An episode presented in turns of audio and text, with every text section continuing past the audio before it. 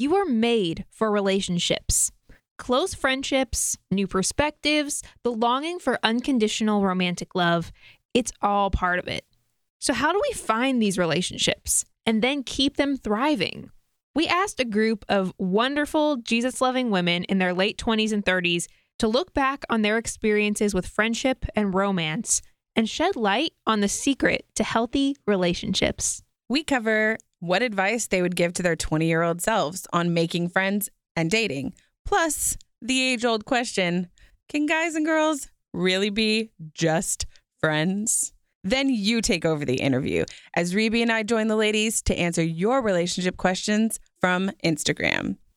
This is the non exclusive podcast, Stories that remind you you're not the only one. hosted by Candace, and Reby. Thank you so much for listening to this podcast. We can't believe that it's been almost a year since we started this thing, and we're so excited to keep going. And just so you know, there's a slight schedule change. We are going to take a short end of the year break, but we'll be back January 9th with another episode. In the meantime, if you like today's episode or anything you've heard on the non exclusive podcast, we want to hear because it's really helpful to see what's resonating with you, what you like. And it's also really helpful when you write that in a review on Apple Podcasts. So if you do that, we will be sharing those on our Instagram stories. You can follow us at non exclusive podcast. It's just a way to say thank you and get to know you a little bit better. You're going to love the four women in today's discussion. Let me introduce them to you. Hi, y'all. I'm Callie Blunt. I am a food stylist and I host two YouTube shows. And I'm married. I'm 33 years old and I love to eat food. My name is Lauren Mary. Um, I was on the Sex and Grace podcast. I am 29 and I'm single. I am a stylist, branding, photography. That's what I do. I am Victoria Clemens. I've been on another podcast with Non Exclusive about grief. I am a songwriter slash stylist, and I am 38 and single. My name is Tiffany Rockhold. I am 37 years old. My background has been in the music industry. Fun little fact Reby and I were roommates for three and a half years until the day of our wedding.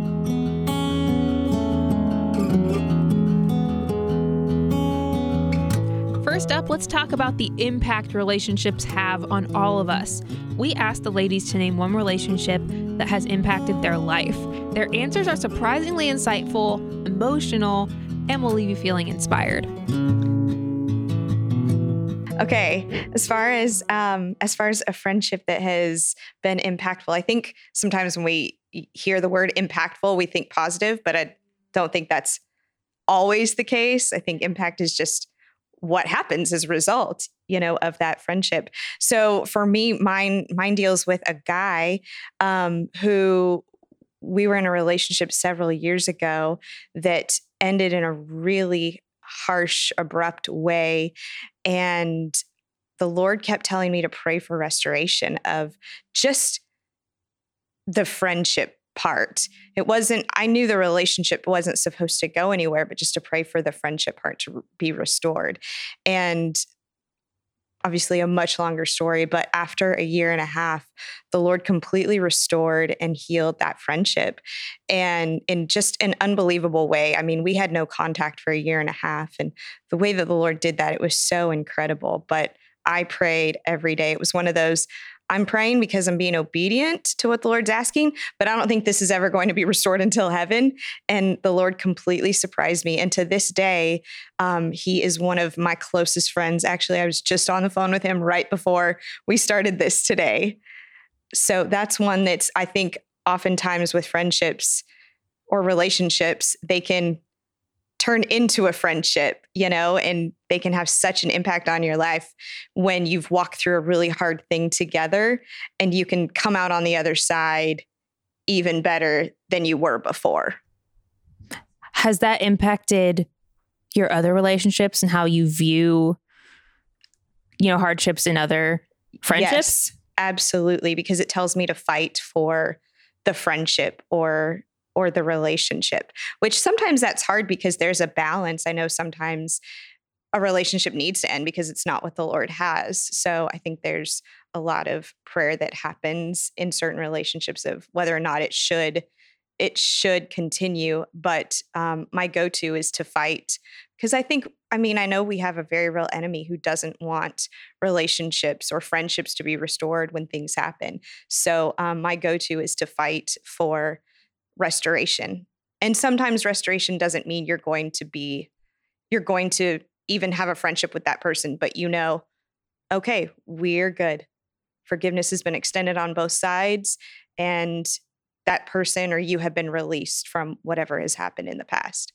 But yes, it absolutely impacts every single relationship since. That's amazing. Come on, Tiffany. That's great. Again, Drop pass it it I need to to hear Tiffany. that. I need to hear that really bad. like, I'm Yeah, that's It's incredible. you know what? It's a really amazing story. She she knows all about it. Reby knows all about it, and I'm so thankful for what God did there because I think it's shown me not not to let things go when the enemy may want us to let something go. But again, there's that praying for wisdom of knowing when to keep fighting and when not to as well. So it's that balance. That's a super real thing when like Holy Spirit's like, "Uh, that's time to end Yeah. too, you know, because that definitely happens. It's happened in my life where it's like, okay, well, it's not that that season of friendship has ended. And I still think restoration is there because he can allow it to like move on without pain and hurt and like, you know, uh, resentment or anything like that, but or unforgiveness. Um, but if you're not seeking like his wisdom, then that's harder to tell whether it's like Holy Spirit leading you or Holy Spirit going like, nah, you're not done yet, you know? So Right.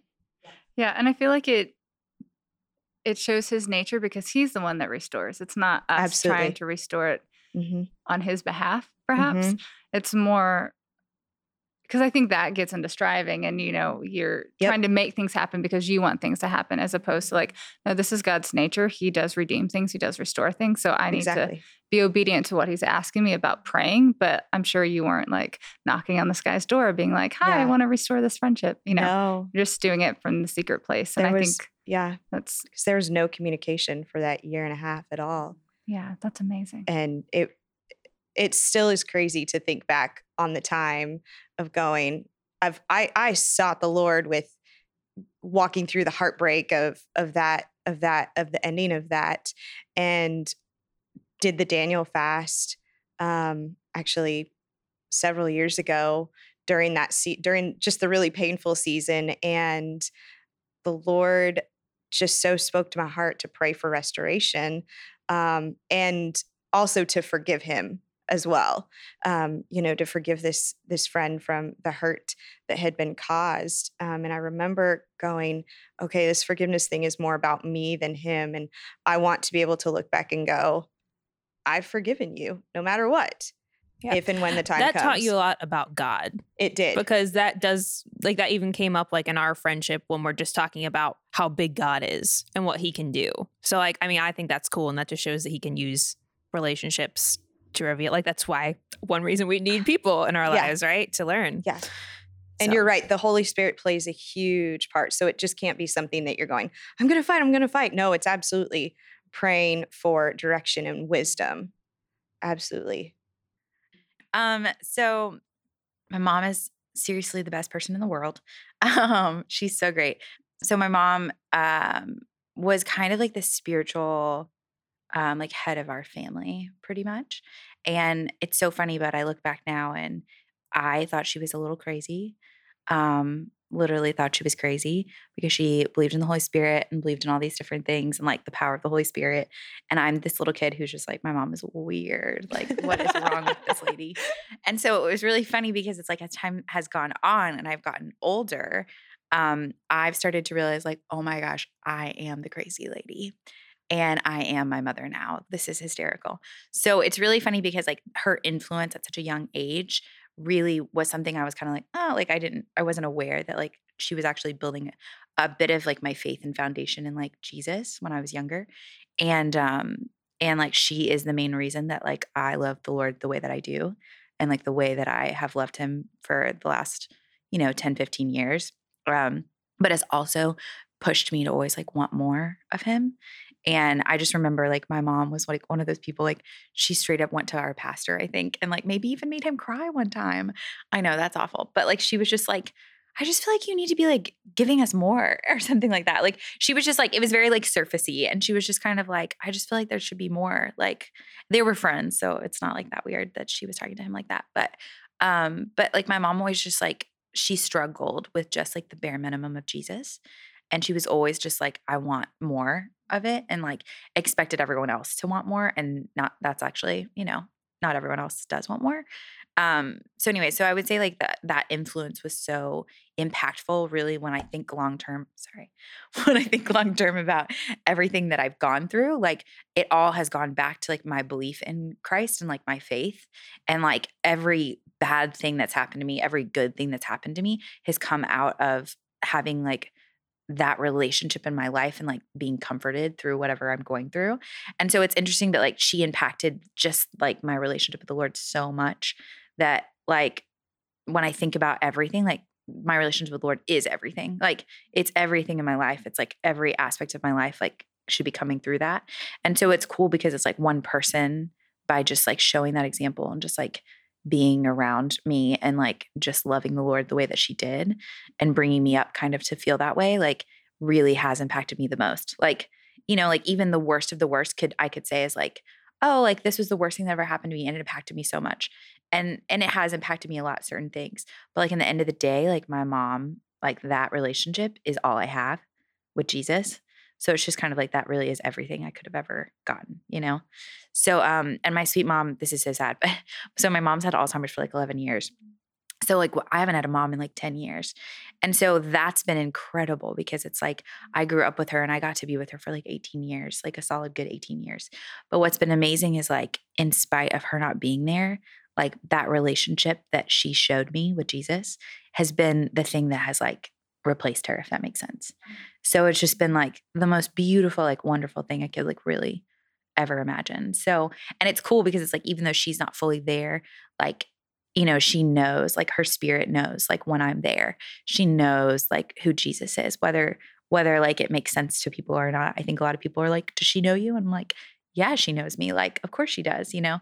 And she might not be able to say, like, oh, uh, you're my daughter, you're Lauren or whatever. But like, I know, like, when I walk into a room, like, her whole face, like, lights up because she knows, like, we have a connection and it's a spiritual connection. So it's been like the weirdest thing, but also very cool. And I appreciate, like, even the 18 years I had with her, I obviously like for me, I'm like, oh, you know what? Like maybe I haven't had a mom for 10 years or 11 years, but it's okay. Like it, like in the end of the day, it is okay. Like I'm okay and I will be fine, you know? So, um, so anyway, so I would say that's probably the most impactful. Relationship that I've had. What a gift that you can give to somebody else. Mm, like yeah. even when I'm not mm-hmm. here, here's something that's gonna last. Yeah. You know, like, yeah, for sure. Oh, that's yeah. inspiring to me. It's, yeah, mm-hmm. yeah, it was yeah. pretty. Yeah, awesome. that's beautiful. Mm-hmm. I know because I've done, I've talked with you both before, and so I did the podcast on grief. I think I shared a little bit about my experience with Holy Spirit after losing my dad, but it honestly was the beginning of that relationship with Holy Spirit that taught me just the presence of God as your best friend. And I don't want to sound like crazy or super spiritual, but he's literally my best friend. Like he's the person I talk to every day. Um, if I have questions or I need answers, like he's the one I talk to. Not to sound weird, but I have not had voicemail on my phone for five months. And he told me how to fix it this week and it worked. And I was like, oh, why didn't I ask you five months ago? As opposed to going into the AT&T store, you know, just like silly. I mean, and it sounds so silly because it's probably like what Lauren was saying. It's like, we're, we're not crazy. We're not weird, promise, you know, but I think sometimes like it's just not a normal way of thinking to like the, the public um, to do these things. But in my mind, I'm like, well, if someone has the answers, I should ask them. And if God created the universe and you have all the answers to everything, so I should just ask you and expect you to answer me in a way that I will understand. And mm-hmm. it's not always hidden in mysteries and parables, but sometimes it is. Mm-hmm. Um, so I think for me, I mean, it is Holy Spirit. But then on the other hand, I have the sweetest brother-in-law. He's mm-hmm. um, I've known him since he's 19. He's like in his early 30s now. He's been married to my sister for 10 years. Um, they're about to have four kids. And I think just watching the way that he has loved my sister, the way he has raised his family, um, the way he has like stepped in and like even helped take not help take care of me, but help protect me when my dad died. Um, you know, if I have any like car questions or building questions or just like guy questions, I call my brother in law, you know, and so I think it's really nice to be able to have that person. And he, um, I think a few of you in this Mm. room might have met him. I know Callie's I met him. love him. And he's the happiest person He's on the planet. so happy. Yeah, so he's very, very happy. and Giant he's seven. I love it. yeah, yes, he is a seven on the Enneagram, Love like it. Callie and I. So of course we naturally love him. Yes, Party. yes, he is a part. Yes, all the He's time. amazing. Right. I Yeah. love his party Um, nature. But in a godly way, not like a, Yeah, and it, he's Boozy. very. Exactly. I didn't think that. not like a boozing he's it up. boozing out. Yeah, his pregnant Victoria's- wife. I didn't Right. even Pregnant wife. Yeah. Girl.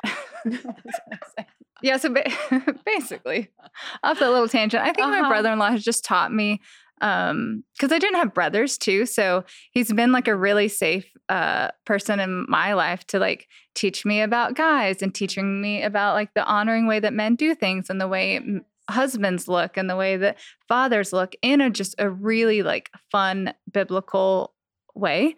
And so it's I just love him and I adore him. And it's fun because I also have known him since he's 19.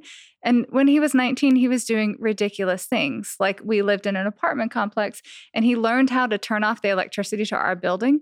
So he would just like do it as a prank, you know? And I'd be sitting like doing my mascara and the lights my would go off. And I'm like, is Matt in? Like, where is Matt? Like, what is he doing? You know, so I've known him since he's like been really young and and like this joking personality. I mean, he would ride his BMX bike down the stairs of our apartment inside, Oh my, oh my gosh. um, which you you wouldn't do now. Yeah. you know, That's like such a dude thing. They're like, what am I going to do today? Yes, ride a bike down the stairs of my indoor of this house you're renting. so Yes. you're probably gonna have to pay the fee and to not go- wear a Oh my helmet. gosh. Heck to the no, am I wearing anything yeah. protective? It's I'm like just a- gonna a dude blaze seven. down this. 'Cause, like, oh, Dude said, Why wouldn't yes. you? right. Like this is fun. Why wouldn't I do it? Do it. Do it. yeah, he's still like that. So it's great. So I think it's fun just to watch the evolution of um someone grow and someone grow in Christ and someone just like stay really loyal to their commitments and you know and just become this member of our family that is um so fun and so wanted and so needed in my family unit and I Mm. just I'm so thankful I love yes it- that. and on to be honest i mean i have uh, lovely i have another brother-in-law who is, is amazing and then my dad was amazing um but it's been fun to to see examples of like the way that i would want to raise kids or have a family or Mm. maybe because I'm a seven. So I'm like, oh yeah, I would naturally, you know, and Matt and I are together. We're like, Yeah. let's go on an adventure. What are we gonna do? Like, how do we get out of the house around Christmas? Like we gotta go do Mhm. stuff. So we think the same about about things. And so it's It's fun to it's fun just to have him in our family. And um and I mean this is another story maybe for another time, but he did the service for my father when my father passed away and he was 27. And it was I'm sure a burden that was very difficult for him. Um to be a young 27 year old man having to do his father his father-in-law's uh, funeral but it was so loving and so honoring and it just made me love him even more because it was i'm sure very difficult for him so matt It's i love you amazing. Aw. We love you, Matt.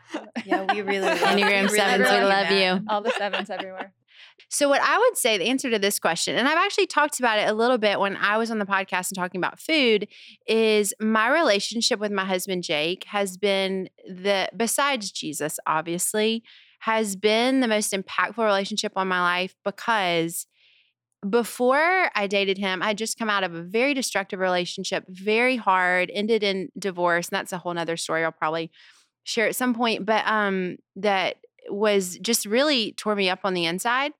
And I was like, this is so hurtful and was so destructive to me. Like, I don't know how I'm going to get out. Like, this, it really just everything that I had been like seeing in my parents' marriage, which I love my parents, was not very healthy. And I had brought that into my first marriage. And so when that ended, I just saw like, this is how all men are. And this is how it's probably always going to be. And like, I don't see a way to kind of move past this and be in a healthy place. But I went through some pretty hardcore counseling, and my counselor actually encouraged me. He's like, You need to start dating again. You need to start, you know, seeking out that kind of relationship. And I was like, I just don't know if I'm ready for this. Like, I don't know if I can do this again. And um, he was like, I believe in you. God believes in you. You can do this. And so when I met my now husband, Jake, who Tiffany knows, who we love, obviously, um, walking through dating with him was so different. Like, I actually, and I've told Victoria this, I didn't know if he liked me because he was so like honoring of physical boundaries and emotional boundaries. And like, as a seven, I was like, whip party, this is gonna be fun. and it was, and it was amazing. But like, I several times almost told him I loved him, like, really early on our relationship, like a creeper, like a 10 things I hate about you, like, you let our love fern die, kind of weird. But anyway, I just was very, um, I was very seven, very extra, and he was very quiet and introverted. And just, you know, walking through now our marriage, I look back on the person I was before we got married, and I'm like blown away at the goodness of God and the kindness of a father to send me a man like him. And it makes me a little emotional to think about just he, before we met and started dating, had been through a lot of internal like healing and had um, just overcome a lot of anxiety and depression. So when we when we met, like I'd never met a man as healthy and as emotionally stable and as wonderful as him. And I mean, he's just I just think the world of him, and he's the love of my life. But looking back on how I've changed from being in our relationship and in our marriage, it is like night and day. And I know that people say, like, you can't find, like, your ultimate healing obviously comes from the Lord. It doesn't come from a human being. But to be in a relationship with Him and to have watched how much healthier I've gotten and the emotional healing I've been through, just being under the influence of someone like Him has changed my life. And I hope I said that eloquently. I mean, we're not looking like a man is not our salvation. It is not our healing. It is not like obviously the answer, but God has used him in an incredibly profound way.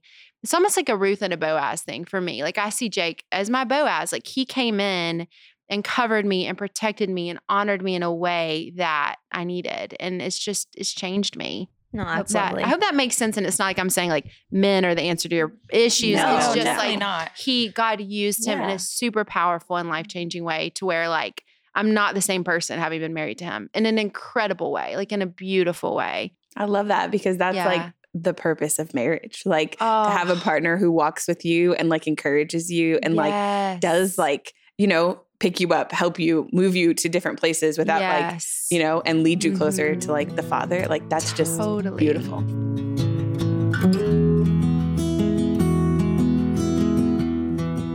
Next, we asked what advice you would give your 20 year old self about making friends.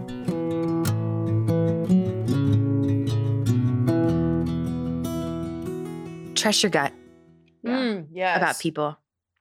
Absolutely. The Holy Spirit's gonna like give you some checks about people, and you should always listen to those things. Because I I remember I was meeting new people my freshman year in college, and there was just something about some people, and it's so crazy. Like he puts you in the right places with the right people often. Um, but then there's also those people that come into your life, and like I had a few checks about some people, and um, and it's so funny, but it's not funny, but it is kind of. So what's sorry, what's interesting is like there were some people that I met that I was like, oh no, I like there's something not there's something I don't like. There's something here that's not okay. And um I had all my friends were like, oh, we love them. So we started spending time with them and hanging out with them. And so basically they're people that I really didn't want to be friends with. But eventually you become friends with them because you're just in the same circles with other people. And it's so interesting. But all the people I ever felt that way about actually ended up in some way, like they ended up being kind of exactly what I thought they would be, like years later if that makes sense.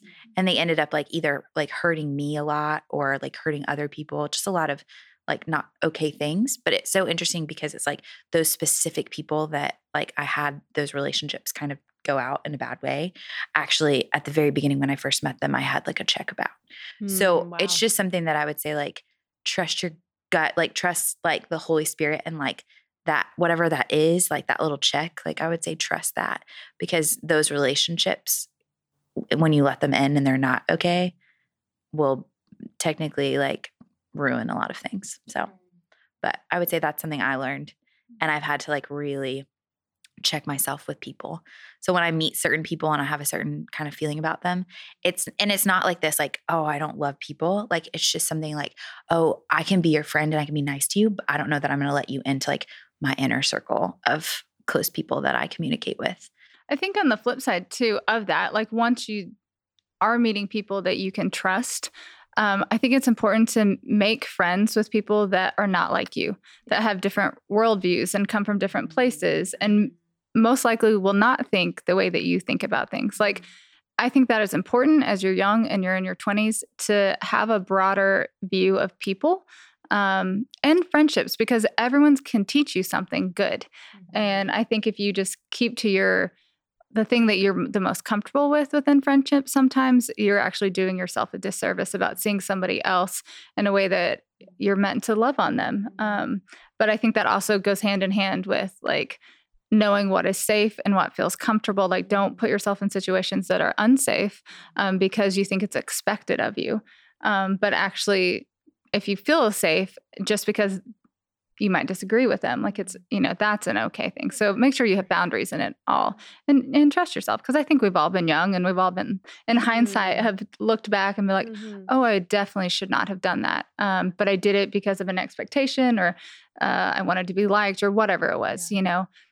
I would say too on that note, Tor, that was beautiful. Um, to challenge yourself in friendship because I remember when I was in my 20s, like I would see people like, oh, I love their, like, I love what they're doing on campus or wherever. I love this person at work and I think they're amazing, but like I would never just like approach them and ask them to hang out, you know? And it's like, no, like, I feel like in friendship, we should always have people that challenge us and that like maybe intimidate us even a little bit. And maybe we don't even feel like, I'm necessarily qualified to approach that person if that makes sense. Maybe I'm the only person that ever has felt that way.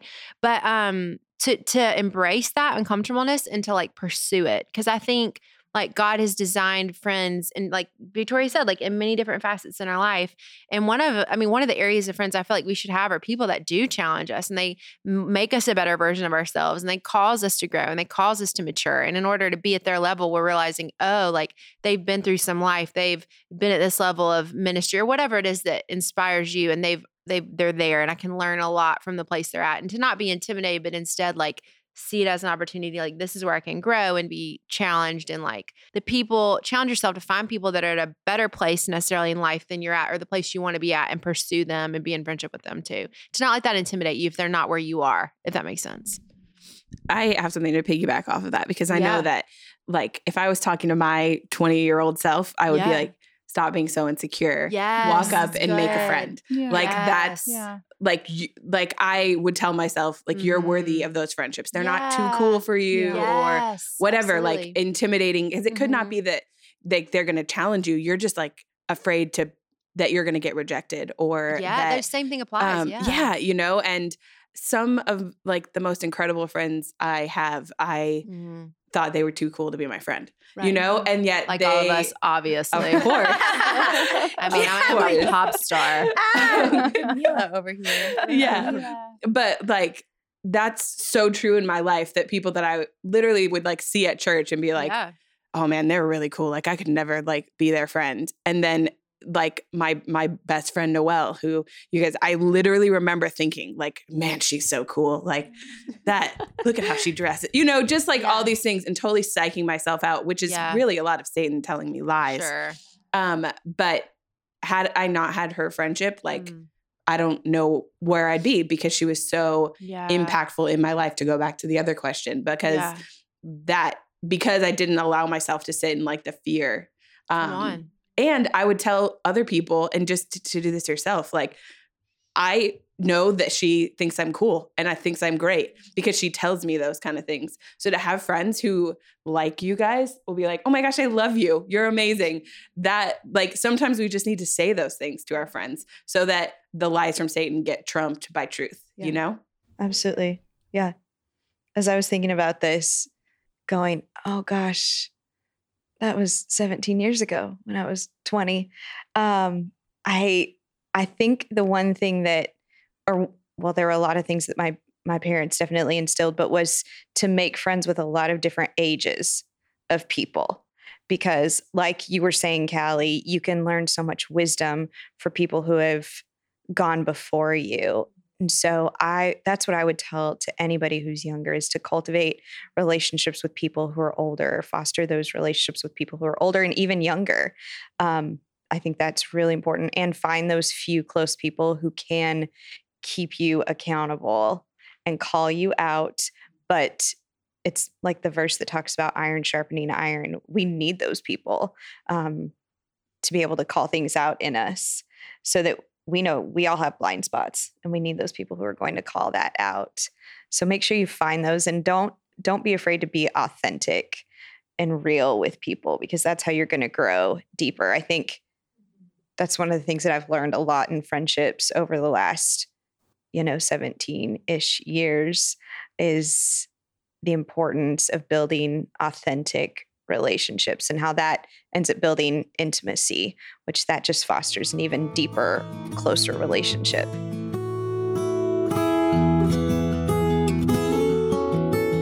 We're going there.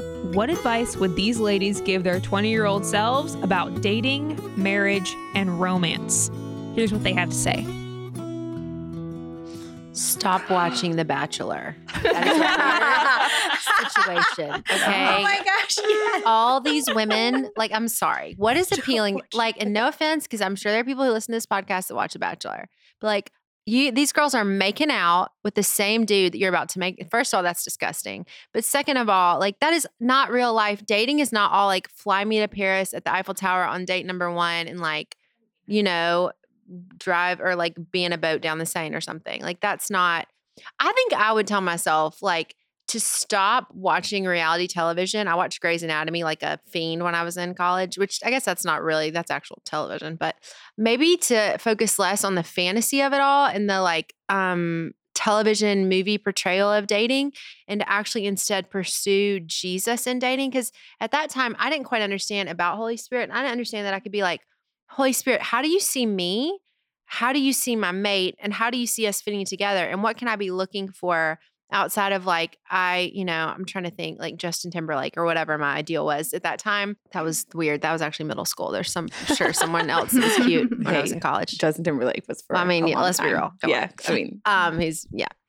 Anyway, I'm married. Um, okay, so that was strange. Where, but yeah, with dating, that's what I would say is like to really, um, because God, like, this is something I didn't understand too. God wants to tell you about who you are in Him and how He sees you, and also how He sees you as a wife and a mother in the future, and like, or as you know, a dude and a father, and like, He wants to reveal to you what makes you special, what you have to bring to the table, and then also be intentional about listening to Him about that spouse and what it is that we're actually looking for um and outside of just the physical. Because we all the attraction thing will happen. That's not something we need to worry about but instead like the the heart of the person and and that goes back to like you know obviously I, I shared about jake earlier but like eventually finding him and seeing his heart and knowing that there was such a good heart out there that is just like rocked my world and i think that's what's in store for everyone if we're patient if we wait on god and to not get ahead of it you know, in the in the whole fantasy, because there there are going to be dudes that are going to sweep you off your feet in that way. They may have a lot of money, they may Mhm. have like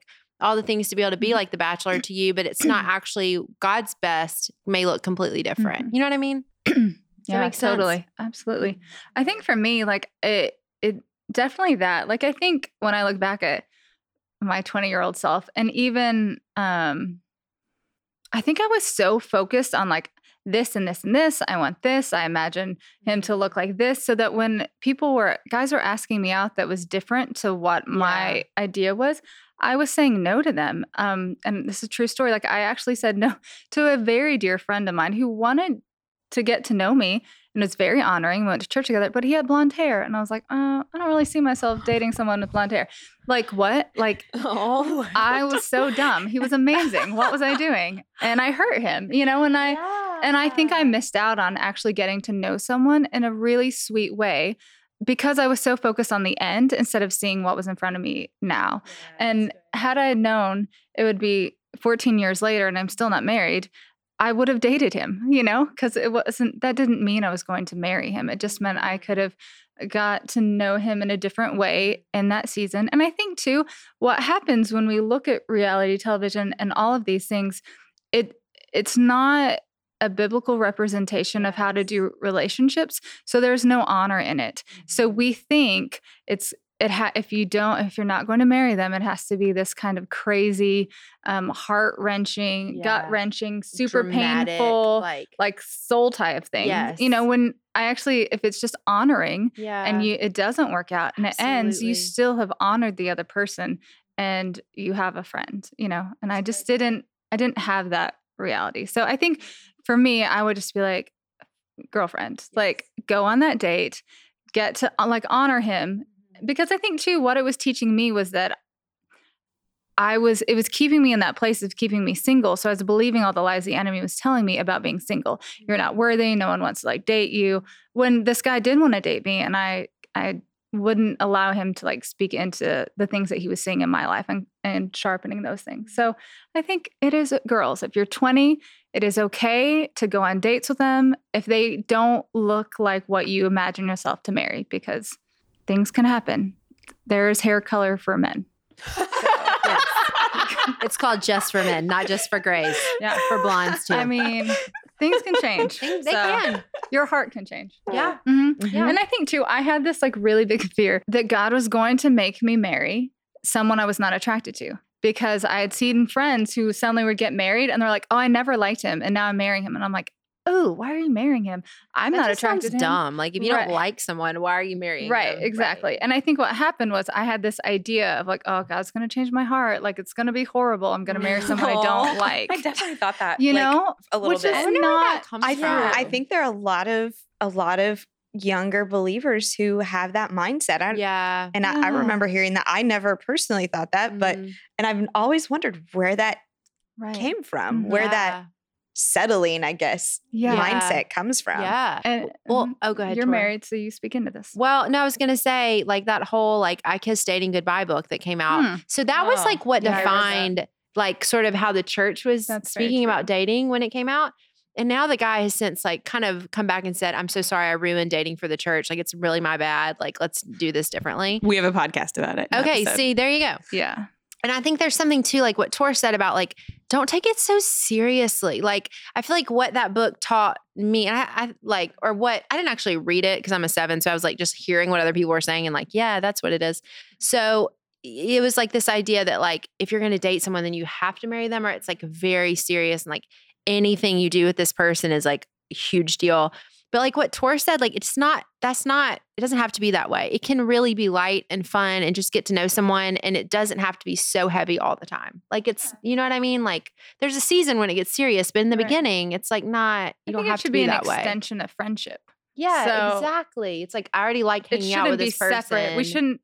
I think I have a hard time like sh- friendship and then dating. They shouldn't be on two. so separate. Yes. Yeah. Two separate spheres. Yeah. Like it should just be a natural, gradual from one into the other. I think is probably the most Mhm. healthy, and maybe the way God intends it. Mhm. What I what I would tell myself or another 20 year old, what I love to tell them now is to remember that their story is not what everybody else's story is going to look like. Yes. You can be confident in that. Yeah. Absolutely, because God's plans are so different for each so one of us. Why would our amazingly creative Father Mm. give every single person the same Come type of love story? Mhm. Even the way that it's designed is going to look different. Yeah. So don't compare where you are to where somebody else is. God sees the big picture and we don't. So ask for his wisdom on how he sees your life. That's what I would tell them. Absolutely, is to ask him for his wisdom on how he views your life and to trust him with the desires of your heart because ultimately if you have the desire to be married it's there for a purpose. And you know several of us aren't married here and and we are in our 30s and um but we know who we know who holds our future. So we can trust that. So trust god with your future and don't compare. Comparison it's not helpful at all and you're not missing out. Especially if you've grown up in the church you can feel like you're missing out on something um, and you're not. Like my i have two little nieces who are 9 and 12 years old and their mom my my sister got married when she was 19 she's 2 years younger than i am so she and she and my my brother-in-law just celebrated their 15th wedding anniversary And I love that my two little nieces have gotten to see their mom, who had a, you know, a different story than their aunt Tiffy, you know, who has been single but has been able to do very different things than their mom has. You know, I've gotten to travel a lot and lead companies and have my own company. There's a lot of different things that that I've been able to do and my sister's been able to do a lot of really different amazing things. So I love that they have that picture, you know. So girls, if you are in your 20s, just remember that the Lord has such good plans for you with relationships. Don't compare at all. Don't compare. it's hard because in my 20s I was like not I was in such a not good place. So I wasn't really pursuing Jesus at that time in my life. So I mean, that would be a great start. Hey, pursue Jesus. Um if you're not doing that right now like, you know. Um so that was for me kind of the thing. I think a lot of thing is like my focus was just so off. Um like the things I was focusing on were like just not things that were of God at all. And like if I did focus on relationships, it was never like it was like I wasted a lot of time focusing on relationships that really didn't matter. Um so I mean that's a hard one cuz like that's just something I was going through. Um so I mean advice wise I would just be like I mean I would just say like if you're not pursuing Jesus, like start pursuing Jesus. Like, you know, I mean there's a lot of 20-year-olds out there that are not in that place, you know? And it's hard to it's hard to even get the idea of like dating in a way that is a godly way if you're not even per- pursuing that at all. So for me, like personally, it was like when I was 20, like I really just needed Jesus in my life, you know, um, more than like, and the dating advice and all that, that's all so good. But like if you don't have Jesus, then that's not going to make sense, you know? So for me, that was like the biggest thing. I just needed Jesus when I was 20. Changes So, everything, yeah. including your dating life. yeah, for exactly. Sure. Exactly. Yeah. I couldn't even like really think about like dating in a in that perspective because I wasn't there, you know? So mm. I was thinking about everything in the other way. Here's what Callie, Victoria, Tiffany, and Lauren had to say about the age old question Can guys and girls really be just friends? We we talked a little bit um, about about a book called I Kissed Dating Goodbye, and Candace and Reby have, have done a podcast on that. So if you haven't if you haven't heard that podcast, you should go back and listen to it for some context. But for me, that book was so impactful in how I handled relationships with males. It actually helped me learn how to form really good relationships with males, learn how to have really good boundaries, which set me up really well because my professional career has mostly been working primarily with males, having to travel with them. Um, and so I've just learned, I honestly learned how to have really good boundaries. And I have amazing friendships with guys. And I am so thankful for those friendships because they can speak into my life in other ways that females can't. Um, I've found that guys will often be more blunt than girls will. And I so appreciate that and value that. Um, but you do, especially I think as as single, as a single female, um, you have to have boundaries and you you need to know that. So for me, some of those boundaries that I would set were especially like in professional contexts were um, like getting to know a person's wife. Like i always wanted to get to know someone's wife um, so that she knew she knew everything about me and I, I just i never wanted to compromise my own integrity or the integrity of the other person. So you've got to have you've just got to have those good boundaries but i think um, males and females absolutely can be friends. Absolutely. I value my I value my male friends very very much so as, much as my female friends for sure but yes you just have to have boundaries I agree 100%. I think they're so needed. It's so important um, because I think men are this beautiful representation of the other side and nature of Mhm. Christ. And so it is a disservice if you are not, um, I think, pursuing male friendships to you because they're important. You need to see God in this role. And I think um, one of the things that personally makes me so angry is when I hear women like talk bad about men or demean them or devalue them because I think they are so important um, for the world. I mean, God made them. I mean, they are very important. And I think women do not do um, them justice. Like we don't honor them enough. We don't respect them enough. We don't value the way that they do things. I mean, I've and I think we all know this. Like we've heard so many women. I've heard women. I've even said this before. Um, where their response to something will look different than yours, and then you demean that response, and that is. Um, I don't believe God's heart for them, and I don't think that's something that we should be doing. And so I think it's important to learn how to get into friendship, like Tiffany said, have really healthy boundaries. Like don't share all your emotional stuff with a guy that um, you're not dating or you've not built that relationship with. Like there are boundaries. Um, you know, honor their wives if they're married. Like all of those things are very, very important. Um, but I think they're they're needed, and it's something Lauren and I were actually talking about yesterday. That since moving to Nashville, I mean, I've only lived here almost four years. Um, it's been the weirdest thing. I've found that it's so hard to have guy friends in Nashville and I desperately miss them. Like I miss them in my life. I miss that type of friendship and I didn't grow up with brothers. So when I started becoming friends with with guys, it was like this this like crazy world of I I I want to like what? Who are you? I remember the first time side note, I was uh my first boyfriend. I remember when he I realized he couldn't read my mind and I was like devastated because I'd had sisters. And so I thought everyone could just like read like what I was thinking. And then he he was not getting any of it. And I was like crushed. I'm like, what do you mean I have to tell you? We're so different. What I mean. anyway, be on time when you're gonna pick me up. But it is true though. It's been like a weird thing. Like, I don't know, I've always had guy friends, always had guy friends. Mm-hmm. And I find them just so beneficial to like great perspective, like just I mean, so many good things. They're so easy. They're so easy to be around. They're yeah. they're just very chill about a lot of things, which I really mm-hmm. appreciate um, not as high maintenance about some things. Yeah. It's just it's wonderful to have guy friends.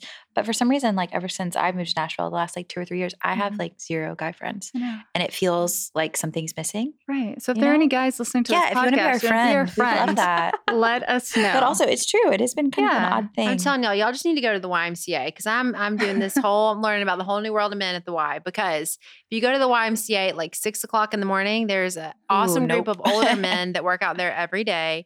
There's also some younger dudes, which, you know, may think you're pretty. I don't know how that's going to go, but I'm learning that this world of men is fascinating. And like one thing I have learned about men is they love to talk about their workouts, which is great.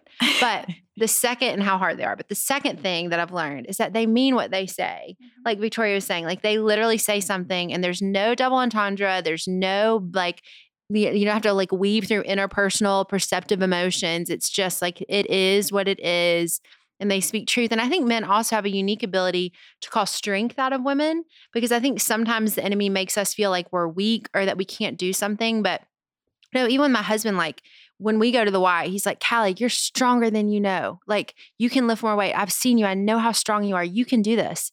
And that men have this, I feel like they just strengthen women. Like they have this, because they carry the strength of the Lord, they have a unique ability to call out and nice. And I think when we're not in relationships with men, we miss out on some of those things that are inside of us that need to be called out and encouraged, but that we're not walking in. I think they just, it's like an iron sharpens iron thing. Like I think it's so needed and so important. And um, yeah, but I will agree with y'all about the guy friends. Like I've, I've thought weird. about that for you. I'm like, why don't yeah. we have like just dudes that are nice and that yeah, just like I don't know why it's been it's so not much, like so. I don't know why it's been so difficult.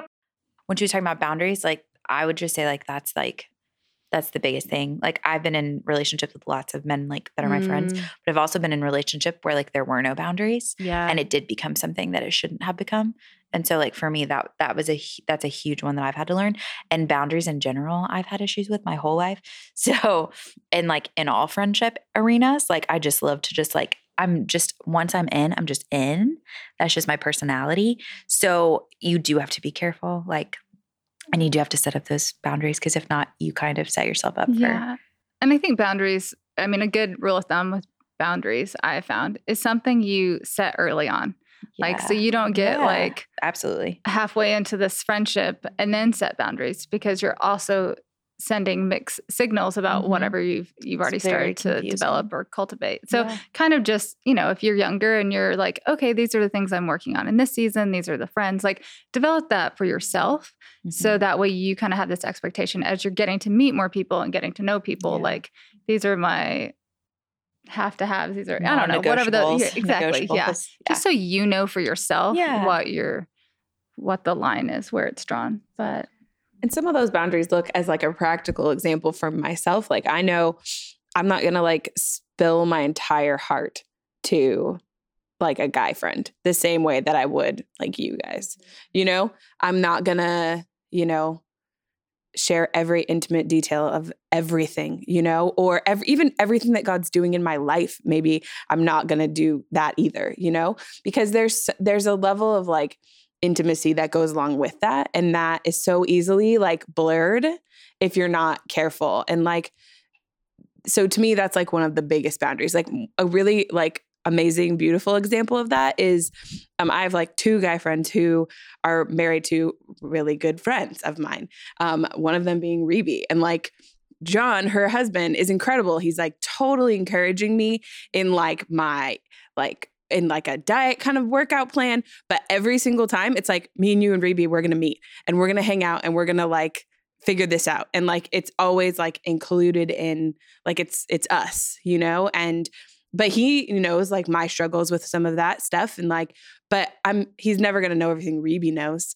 because i mean he might through reby but like he's i'm not going to tell him you know like i'm going to go to her and But he have that. also can speak into your life in a way I can't. exactly Because Yeah. he has a different life experience in that specific area, but also because kind of like what you said, he is more blunt Yeah. than I would be. I'd be like, "You're fine," and he's like, "No, you need to do this." Like, Oh, day- it's good. One time we went to the gym and he was making me do all these like workout things, and I was literally crying, like crying, and they could see Reby just like, I can't, like, I can't look. I want to be like, "It's okay, we can stop." And Oh. John's Like- like, "No, I want to prove to you that you can push yourself harder. you can yeah. do this like with full compassion and full like you know he Mhm. was on my team but Yeah. like he could speak to me differently than she could speak to me and That's my good. other example of that are my friends Petey and Noel and like they're literally the people who speak into my life more than like m- most anybody else and Petey knows everything in my life but Noel knows even more you know and Noel knows all kinds of like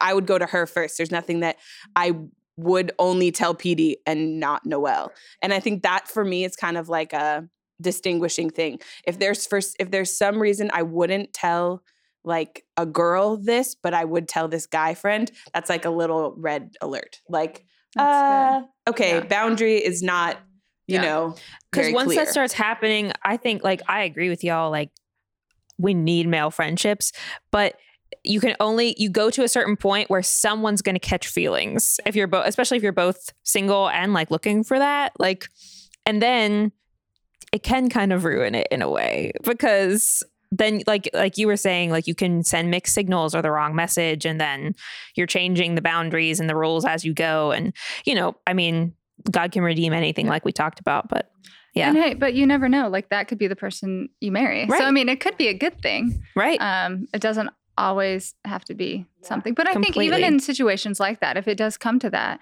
like honor is always your biggest thing. It's your go-to. So if you're if you don't have feelings for your friend and he has feelings for you and you don't feel like it's something you want to pursue right now, you would just say that as honoring and as loving as you could. Um, and you would continue to have a friendship if that's something that he felt like he could do in that moment. Like you also have to respect if someone needs to take a break or, you know, because that is honoring. And don't be afraid to Yeah. have those conversations up Right, front with your male friends too. I mean, I remember having this con- a you know, this kind of a conversation many years ago going, should we look at this? Should we look at pursuing a relationship? Should we not? And you know, there were a few weeks where we thought maybe, maybe not. And then it was one of those, no, we're just better. We're just better off friends.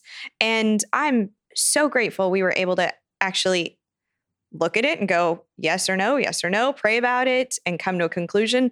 And we're still friends today. And he's married with a family. And we're still friends, friends with both of them. And I think that you, and with honor, you have to be really careful not to manipulate something into getting what you want. You know, so you, you always do what's best for the other person. You know, you're not going to try to, if you have feelings for somebody, to try to manipulate like the situation to get what you want because that's not good. Now you take over the discussion. Here's your questions from Instagram and what conversations they sparked. Okay. What's buzzing on Instagram? Yes. So on ins- on Instagram we had a question um and she says I struggle when I'm the one who is constantly making the initial efforts for communication each time. Responding that's a either. tou- like that's a when you're one. making Yeah. the initiation to be Yeah. like, "Hey, want to get coffee? Want to you know, talk?" I just think there's a point where you like, I think you can try as much as you can, but I think at some point, if it's not happening, you do kind of have to go, okay, obviously this isn't going to work out. And, you know, don't put your eggs all in one basket and just kind of be like, okay, like obviously there's some other people out there for me. Maybe you haven't met them yet. Maybe you will. Um, I don't know. Like that's a hard one just because it's like, I mean, yeah, like why does no one want no one want to hang out with me? Like that's not really a fun it's hard. if someone doesn't want to be your friend, like, and that's not a fun feeling, but like, you kind of have to move forward and be like, hey, you know what? That's gonna, it's okay. Like, I'm gonna, Yeah. I'm gonna find more friends. I'm gonna I find think also people. we have to realize like there are seasons um, to life. And so perhaps you not being in friendship with a specific person in the now season does not mean you won't be in a different season for um, a different purpose. And I mean, I think we've all seen this in our lives. Like when you kind of let go and release, and you're like, you know what? But this person is in front of me now, and I'm going to love on them really well here. Um, every time I've done that, the person I was trying to become friends with that was over here on my left, like I am now friends with them. And so I think, Because you're so lovable to her. um, yes, and I gave them gifts. That probably is She's a too. great gift giver. Um, Be Victoria's friend. yes, I will make you food and buy you gifts. Yes. But Bread. I think, um, yeah, I just think that it'll it'll come back around when it's supposed to, you know, because the at the end of the day, you don't want to like be giving, be giving, giving, giving. If the person that you're giving to is not going to value you to give back to you, because you don't want friendships to be one sided. So just wait until they're ready to be your friend, and then be friends. And I understand like the need, like especially if you're in a new place and you're just like, I don't know anybody. Yeah. I just want friends. Like I just want someone. And so you can get a little bit like, I just, I just want friends. sensitive. You know, Yeah. and like it, fe- Yeah, then that's that's, hard. like hard. But I go, I think what you said is like make a lot of friends. Like just be open to the idea of like yeah, everybody's my friend, you know, Yeah. and you're gonna have to put yourself Well, in like sometimes it's gonna work out and sometimes it's not. But Yeah. that doesn't mean like I don't know, that doesn't mean anything bad. Like Yeah. it's just kind of like some people just connect where some people don't. And and like she said, like there's a season for everything. So it's like I mean, it's like we all have friendships with so many different people. Like there's people that have been in my life forever. There's some people who have only been in it just for a little bit in one season and like we're not as close now. And then I have people that have been constant this whole time. Like there's no like one like you have to be my friend. We should be kind to everyone, but like not everyone's gonna be your best friend. And that's just like how it is. And that's okay. Like we all just like get along with different people. And that's okay. Yeah. And I know like in the first year that I lived here, I had to go to like all the things, Yeah. you know, it takes and time. go to this church event and Show go to this this small thing. group and Yeah. do these things. But you made effort, which exactly. is So you go and you talk to people, is uncomfortable as it is, and un- like, or you meet people and then you never meet them again. But that's okay too, you know. And there's people in that year that I don't see that much anymore, but they were really great when I first met them, and they helped me like build that community. And then you know, I we joke about it, but like in the I met Victoria and Callie like th- probably one of the first weeks I moved here, and it wasn't for like another year that we actually became friends because that was when it was meant to happen. But it was it was okay even at the be- even to at that point because I was meeting so many people that I just needed to just make you're connections. like figuring you know? it out. Yeah, And and, it's a process. it is hard and it can be lonely, but like Yeah. that making friends thing and trying to be someone's friend, just like try with lots of people. I like the part about you though, like actually going out and doing stuff because I can't tell you how many conversations I have with people about friendship and how they stay at home and they're like, I don't have friends. And I'm mm-hmm. like, well, like you can't just stay at home and find new friends. Like that's not going to work. Like you actually do have to go out of your comfort zone. You have to get out and actually go places mm-hmm. or meet people. Like even if you're at a coffee shop and you just say hi to somebody, like it's uncomfortable, yes, but like if you're just staying at home watching Netflix, you're never going to meet new people. Yeah. And sometimes you have that one friend that you force to go to like the church picnic with you. and like and They're then that's I when you meet remember people. because Candace and I, Candace and I were really like fast friends, which I'm really grateful for. And we worked together, so we saw each other every day. And I remember one of the first times where like she wanted to go do something, or like it was the weekend, she wanted to do plans, and I like couldn't do it. And she was like, "I have to go by myself," and I'm like. I'm sorry. but yeah, like you need to like it's probably good that I can't come with you cuz like I can't do every single thing with you and like that's just it. Sometimes you have to just like even though it's kind of a tough answer, you have to like keep initiating anyways and like persevere through it when you're in a season of like not a lot of close friendships and it is exhausting and it can be discouraging but like it's important and and if you are realizing it's important to you like I need community then you're going to just keep trying and see which one sticks, you know? Yeah. And we've touched on this in so many episodes. Like sometimes you get like offended because you text someone or you call someone and they don't respond or they're busy. And like they might just really actually be busy. It's not personal to you, you know? So you can just be like, you know what? I'm just going to reach out and be like, hey, what are you doing? You know? And you can build friendships that way, even if it is like, hey, I'm, I just happen to be in your area. Like, want to go to coffee? Oh, no, it didn't work out this time. Okay, next time it might, mm. you know? Like, it's not, yeah. Well, and, that's, and I would tell that person that if they're trying to pursue this friendship, that there could be something happening with the other person too, um, that, you know, that they haven't made aware or they don't know about. Um, you know, I like I can speak firsthand from the depression side of for several months, you know, this year of I couldn't I couldn't respond back to people who were involved in a certain um, in a certain organization um, here. Like I just I couldn't because of it was just a trigger for me. And so I had to go back and apologize to a lot of people after and go, it wasn't you. It was just, because of the circumstances and the heavy depression that I was in but this is what was happening. You weren't doing anything, you know? So I think that's sometimes something that we have to keep in mind is we may not know exactly what the other person is facing. All of the questions were kind of in this same friendship, navigating how to start and end friendships. Like one person asked, How do you know the difference between caring for someone who's going through a hard time versus a one sided friendship? Like, when do you let it go? When do you keep investing. Ooh. Isn't that hard? Well, that's that's really tough. This just kind of popped into my mind. Like I feel like like have an idea in your mind like okay, I'm going to reach out to this person 3 times. Um, and then I'm going to step back and kind of wait. And then I'm going to give it some time and then maybe I'll reach out like one or two more times.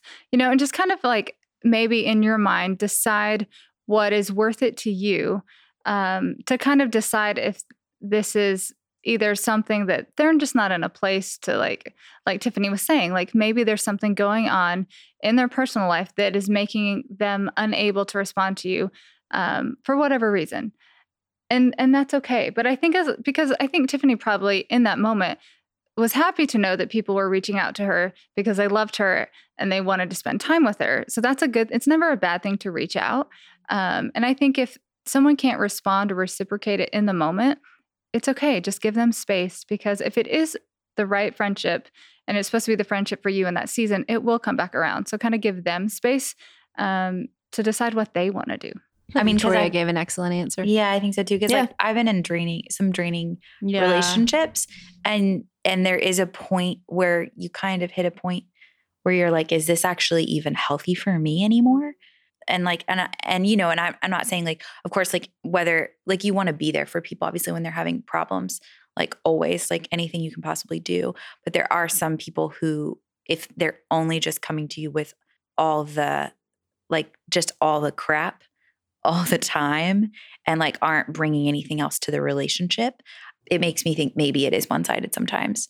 At least for me sometimes i kind of have to be like oh like this is kind of becoming unhealthy or like but i have this one friend and i've noticed lately like every time i'm around her she is talking bad about like all these people telling me information that i'm not asking like it's just like stuff just a lot of stuff. And i end up like she leaves and i end up just feeling so like not okay and like not I'm like, this is not honoring in any way. And I mm. find myself giving into that when I'm with her a lot. And so it's interesting because it's like, if that's what our relationship is being built on, I don't know that I want that relationship necessarily. Like, I don't know if that's a, that feels very one sided because it's literally just you bringing up like people we know and like stuff about them. It's an evaluation. Like, I don't think there's one answer for everyone. Like, every single person's different. Obviously, like she said, some people are going through stuff and like you know, you have no idea. But then there are some relationships that I've been in where I'm like, you know, this is so unhealthy. And I know that this is probably not. It's like if it's making things like, if it's causing me to do things that aren't okay, like that makes me question a lot. I'm like, mm, why am I feeling this way? And why am I responding the way that I am? I think you can also go to that person and ask those hard questions. I mean, that's I think what friendship should be. You know, you should be able to ask those hard questions of, "Hey, have I, have I done anything to offend you? Are we good? Do you just need space for a while?" Or, you know, sometimes we do need to press in, you know, to people. So it could just be trying to figure out where that person is and evaluating from there too. And I wouldn't be surprised if it's like a season of time thing. Like maybe you do step back for a time. And it's not like you're mean to them and you never say hi to them, but like you're not Yeah. Going to them or spending a lot of time with them right now. But maybe Mhm. that could that could also change again. Like maybe then, and I think again it does come back to some of our relationship with God. Like I'm guilty of not bringing that kind of thing to Him enough, like because He can give you that discernment of Yeah. whether it's time to take a step back Yeah. or whether Mhm. you need to press in. Yeah. And ask the feel like questions. typically will kind of Yeah. let you know what it should be. Yeah. If it feels like a wall, like you keep hitting a wall, you know, Yeah. it's, uh, that's always a sign for me. Like, okay, I'm going to back off for a little bit. Yeah. You know, and I think I loved what Tiffany said. If you know, ask them if they are offended in some way, and then if you if you extend that, be willing to hear what they have to say. And I think if you're the if you're the person on the other end and someone has asked you, because I honestly don't think I have asked that question enough or had people ask me that question enough. Or if they have, I haven't wanted to be truthful um, about, like, yeah, my feelings were hurt when you did this. But I think it's in the friendships where I have had those hard conversations that have actually strengthened the friendship Yeah. long term. The communication Mhm. is so important though. So it's like I've had someone recently, like they literally thought, I can't remember. I think I was just in a bad mood or something. I was was going through my own stuff basically, and she just thought that I was upset with her, even though like had nothing to do with her. And she literally was like stepped away and didn't talk to me about it though. And then I was like, I'm so confused. Like, why has this person like disappeared? Mm. Why have they distanced themselves from me? But it's because like they assumed that it was them, but it wasn't because they, but then also I didn't know why they stepped away. So it's like you have to you do have to like communicate that to someone because if she had really come to me and talked to me, she would have realized like I didn't have an issue with her at all. Like not at all. It had nothing to do with her. So That goes think- in with the other question we got on Instagram. It, it was kind of she she hit on something I like related to it, but it was basically saying how do you deal with someone who just isn't good at communicating, but Oh. like wants to be your friend. you pray for them and you love on hmm. Yep. them and you kind of have to I feel like you have to meet them kind of there and be like some people are just really not good at communicating and it can be really frustrating. Like that frustrates me more than most things, honestly. So like you just kind of have to love them through it. Because I think if you're not good at communicating, you probably have either grown up in an environment where people did not communicate and you don't know that it's safe to express how you're feeling because somewhere you're believing that your feelings aren't valid or uh, people are going to hurt you if you reveal vulnerable things about you. Um, and so I think it it is very important to like pray for them, but also create a safe environment for them to share things with you. Is what has helped me. I say this from per- personal experience. Even though I'm very talkative and I love making friends, I didn't grow up in a household where you shared your feelings or your feelings necessarily were important. Um, if they, especially if they differed from somebody else's feelings, and so you would never know that about you because I have done a lot of I know. work. That's I'm on saying, like this. that's amazing. Um, yeah, and and I think even tying like my friendship with Callie. So I moved here, and I was really wanting a specific type of friendship that was very like-minded and very deep. And so I kept praying about it. Um, and I became friends with Callie, but Callie didn't live here. She was moving to Nashville, but we had never met in person. And we developed this friendship over um, like kind of like talking on the phone. Box. a Voxer, yes. Voxer. We voxed Um, we voxed every back for like 15 minutes. we did. And it and and I was so thankful about it because I God knew God knows what you want and he knows what you're looking for and he uh he wants to honor those types of friendships and he will bring them to you. But um but yeah, tying back into the communication thing, I think if you're a safe person, people will share things with you. Mm-hmm. Be a safe person. Work on your stuff until you're safe. If you notice someone's like a bad communicator. Set an example would be my thought. That's It's yeah, like right, absolutely. thought, Candace. Yeah. don't just avoid it like, well, ugh, they're a bad communicator. I'm just not going to deal with it. Because Yeah. then you're not being a good communicator. exactly. Because if you can like just be like, hey, because if you had your friend just started the conversation, you know what I mean? Like Yeah. that's Yeah. different. And or had you known, you Yeah, would have I had absolutely no idea. Yeah, you would have started the conversation. Well, and it's like one of those things like nobody's a mind reader. Like I can't like if you're like you have to communicate that to someone or there's no way that they actually are going to be able to like fix anything or change something or you know like you have to have those conversations or it's just going to create more confusion and then division. Yeah. So if you notice, like, hey, I haven't seen this person in a long time. First off, you can just check on them. Yeah. Second, if if they if you think that there's some like offense, well, ask the question. Yeah. Like find out. even if you find out they're not offended, then at least you've and a lot of started times you'll find out communication. they aren't offended Yeah. and they have something else going on, you know. Yeah, and then So- that does hopefully give set them an example. So if they didn't see it, like Mhm. you know, they can That's be like, oh, you know what? Maybe I should have more of these conversations. Yeah. Maybe I'm assuming more than I'm communicating. Absolutely. Make them do a personality test so you know how they communicate. Yes. I mean, I'm joking, but kind of not because here's the thing. My so Candace and I are two very different. Uh, if you if we're using the Enneagram, she's a one, I'm a seven, um, and my sister's a one. And so I remember sitting in the car once with my sister, and um, us not saying anything at all because in my mind I was thinking if she has information she wants to share with me, she'll just share it. And in her mind, she's thinking if Victoria wants to know anything about me, she'll ask me. And so it was creating this like we communicate so differently and it was creating a divide between us because we didn't know how to communicate. And as soon as we both realized that neither of us were right or wrong, we just had to learn how we communicate. So maybe ask the person who's not wanting to communicate with you, like, how would you feel loved by me through communication? Like, what could so I do? true. That opens Yeah. up so many doors when you know. But I mean, I think if you are observant and you're studying, and I think this is why I like people and I like friendships because I love studying how other people do things and what makes them feel loved. So if I'm observant enough about the things that you've shared with me in conversation earlier, then I'll pick up on those things and I'll try to reciprocate that back. Relationships of all kinds are not always easy, but they're worth it. We hope the stories, advice, and conversation in today's episode spark something in you to keep fighting for the people you love. Keep investing in the relationships God has put right in front of you. And ultimately, seek wisdom and discernment from the Holy Spirit in all of your interactions and decisions. As important as human relationships are, starting with the most important friendship you have, your relationship with God, will make all the others fall into perspective. I long to see you so that I may impart to you some spiritual gift to make you strong. That is, that you and I may be mutually encouraged by each other's faith. Romans 1 11 and 12.